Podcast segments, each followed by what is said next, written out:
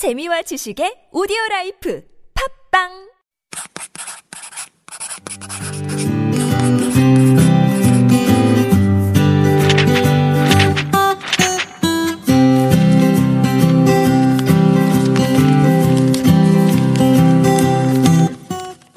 Hello everyone and welcome to the Super Radio's Living Korea at 101.3 TBS EFM. My name is Paulina and I will take you on a Mugunghwa ride through the life in Korea.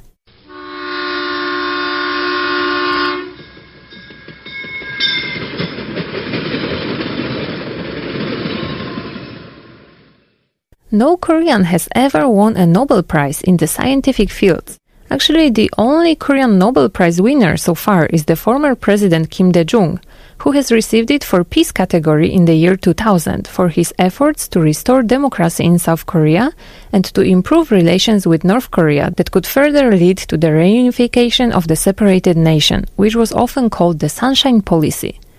The lack of scientific Nobel laureates from Korea is quite puzzling, especially when we think how the technology in the country has advanced since the 1980s. And also the fact that Korean students rank consistently high on internationally recognized standardized science exams. So actually, even though Korean education system is considered one of the best in the world, at the same time, it has long been acknowledged that it's based on uniformity and rote memorization, which stifles creative thinking and innovative research. As a result, Korean students perform very high on the exams. But maybe the answer would be for the society to encourage students to think more creatively, not just study for exam answers. The educational environment in Korea is solely focused on obtaining high grades for university admission. As a result, Korean young people are so absorbed in exams and cram schooling that they have no time to either think about their true passions or pursue their dreams. This also affects the economy, which is suffering from a lack of innovation and entrepreneurship. So, even though there have been an emphasis on math and science in Korea, the society still lags behind other advanced nations in the field of scientific research and innovation. Let's see why is that by looking at the Korean education system. The South Korean education system, as in many other education systems, consists of five levels preschool, then six years of primary school, three years of junior high school, also called middle school, three years of senior high school, and the continuing education, which is usually university. And in Korea, the undergraduate studies last four years. The education is compulsory until the age of 15. Preschool education is for children between the ages of 3 to 6 and carried out by kindergartens and nursery schools. Although preschool is not compulsory, about 90% of children attend it. One of the reasons that these schools become popular is the increasing number of female workforces. There are many private kindergartens, often for the entire day, but over the past decades the government has expanded public options and since 2012-2013 provided universal free half-day preschool programs so as not to disadvantage children from lower income households. There are even kindergartens that have classes fully in English so that the language instruction can begin as quickly as possible. Primary education is compulsory and it's free of charge from the ages of 6 to 12. Although it starts at the age of 6, some gifted students may sometimes be allowed to enter at the age of 5. In the early 1960s, the enrollment rate to primary school reached 100%. There are barely any private primary schools in Korea. Almost all primary schools are public, enrolling around 90% of students these days. Students study a set national curriculum that is updated every 10 years. The latest revision was adopted in 2015. During the first two years, students study Korean, mathematics, ethics, and general social formation. English, social studies, science, arts, music, and physical education are added in the third grade. In an attempt to move away from an overly test driven system, the current curriculum emphasizes the fostering of creative thinking and prioritizes essays over multiple choice tests. The middle school lasts three years and concludes with the award of a certificate of graduation. The subjects taught are the same as in elementary education, except for the addition of either technical education or home science. In the middle school, students now enjoy a free semester in which they don't have to take written examinations or pass other school assessments. This improvement was introduced in order to promote happy education for all children. There are no entrance exams, and all primary school graduates are being assigned to schools within their districts via a computerized lottery system. The high school in Korea is neither compulsory nor free. In 1996, only about 5% of Korea's high schools were co-educational. The proportion of co-educational schools now has increased by almost 10%. However, classes in many co-educational high schools are still divided along gender lines. The curriculum is standardized, so now both boys and girls study technology and domestic science. The subjects that are generally considered to be the most important are mathematics, English, Korean, social studies, and science. Physical education is considered to be less important as it is just not seen as an education. As a result, many schools do not invest in sports facilities. High schools are much more diversified than the middle schools. They are divided mainly into academic and vocational schools, but there are also specialist high schools concentrating in science, arts, foreign languages, and other specialized fields. The vocational high schools offer employment geared education. Korea also has designated autonomous high schools, which are mostly privately run elite institutions that have greater autonomy over their curricula and which were originally created to diversify school options in Korea. Autonomous schools are very expensive and elitist, admitting only the highest scoring students. The admission requirements at the high schools vary and depend on the type and location of the school. The admission to the public high school is based on a lottery system. However, the admission to other specialized schools is highly competitive and driven by free market mechanisms, which mean that eligibility is usually determined by GPAs and entrance examinations as well as interviews or teacher recommendations. A special place in Korean education system is taken by hagwons. Many of you have probably heard about those academies. Hagwons are just insanely popular, so it became a norm for the people that children must attend them no matter what. There are English, math, Korean literature, sports, cooking related hagwons, and there is even a hagwon for jump rope. Interesting, right? In 2010, 74% of all Korean students went to some sort of hagwon.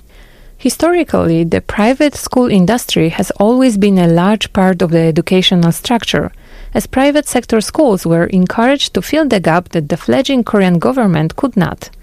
In fact, there are more private hagwon instructors than public school teachers in Korea, which shows that this sector is a booming business.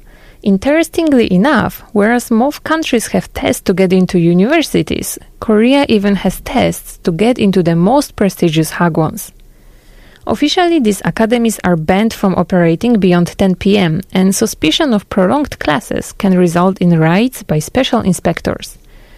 But high school teenagers usually have private tutors who will teach them in their homes after hagwon classes, and oftentimes very late into the night.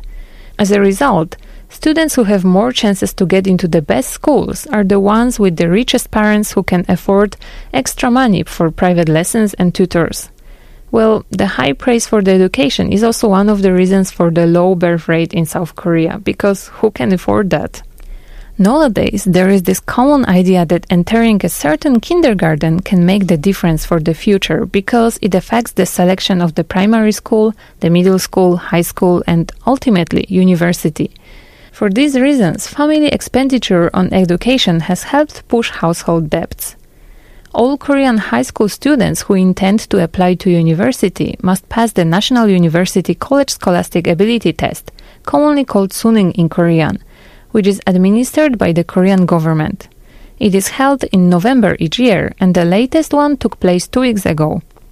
This high stakes examination is a major event. The whole country falls silent on the day. Heavy trucks are banned from the streets. Some businesses and the stock market open late to prevent traffic jams, while bus and subway services are increased to ensure that students will arrive on time. Even the air traffic in Korea is suspended during the listening section of the 8 hour test, so the students can focus without distractions. Moreover, anyone running late to the exam site can ask for a free police escort to rush them straight to the destination. Parents usually pray in various religious gatherings where special sessions are held from the students. And this is all because Suneung defines the future of Koreans. In a hierarchical country such as South Korea, the university one has attended is essential in finding a suitable job and consequently a well to do position in a society. Many people believe that if they fail the exam, they are going to fail in life. Depending on their desired academic majors, students choose nine examination subjects from the fields of Korean language, mathematics, English, investigation, that is, social studies, science, or vocational education, and the second foreign language or Chinese characters Hanja and literary classics. Students that take Suneung can apply to three different universities at a time. The test is mostly in a multiple choice format, and the final report lists the scores as well as the percentile rankings in all subjects except for English and Korean history. While the vast majority of candidates pass the test, students who fail can retake it. There is an increasing number of students who retake the exams to improve their scores or because they wish to switch majors or enter better schools. The Suneung scores are a key admission criterion at many universities. However, universities are not obliged to use the results for admissions.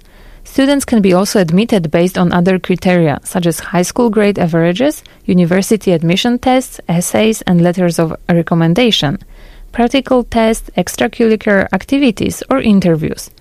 Most of these admissions are through early admissions, so called sushi, for which candidates apply in September before the annual Suneung exams in November. University admissions in Korea are highly competitive, especially at top institutions like the Sky Universities, which admit only the top 2% of Suneung scores. By the way, SKY is the abbreviation of Seoul University, Korea University, and Yonsei University, which are considered to be the best in the country. And we can't forget about the international schools in South Korea. Due to the presence of Americans in the US Army bases, as well as the large English teaching community and other foreign expats, there are a number of high quality international schools in South Korea, especially in Seoul. Many of them are American curriculum schools or follow an international curriculum, such as the International Baccalaureate. There are also French and British curriculum schools.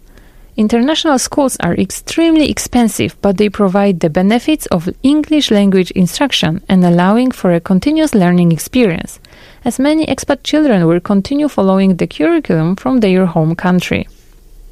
And what about the homeschooling in South Korea? With the academically driven nature of Korean schooling, coupled with the high cost of international schools, especially many expat parents choose to homeschool their children homeschooling laws in South Korea are quite vague. Although the government has expressed a somewhat positive stance on homeschooling in the past, this has yet to be transcribed into law. In practice, parents are generally able to homeschool their children without much issue or interference. It is possible to complete courses through accredited online schools or distance learning colleges and graduate with an American high school diploma or British A levels. The extreme pressure to score well on the Suneung exam has a toll on the life of many. It has been blamed as the cause of teenage depression and suicide rates that are among the highest in the world. Korean students are not satisfied with their life because of the enormous amount of pressure they receive from studying. In fact, the competitive system of the country affects people of all ages. According to one of the studies in 2017, South Korea ranked 33rd out of 34 countries surveyed on national happiness despite improvements in welfare. South Korean satisfaction with the life came at 27th and the suicide rate remained at the bottom. Recently, however, the Korean government acknowledged all the issues of the Korean school system and is bent on making improvements. Hopefully, some new proposals will be implemented soon because the current Korean system does not take into account the needs of children of all ages. It is common sense that happiness and self confidence are important for human well being and for job satisfaction. The topic of education in Korea is very complex, and we will talk about it more next week. And if you have any requests or suggestions, please send us an email to superradio11.3 at gmail.com And check out our Instagram at superradio 101.3. Thank you for today's ride with Super Radio's Living Korea and enjoy your day, wherever in the world you are. Goodbye.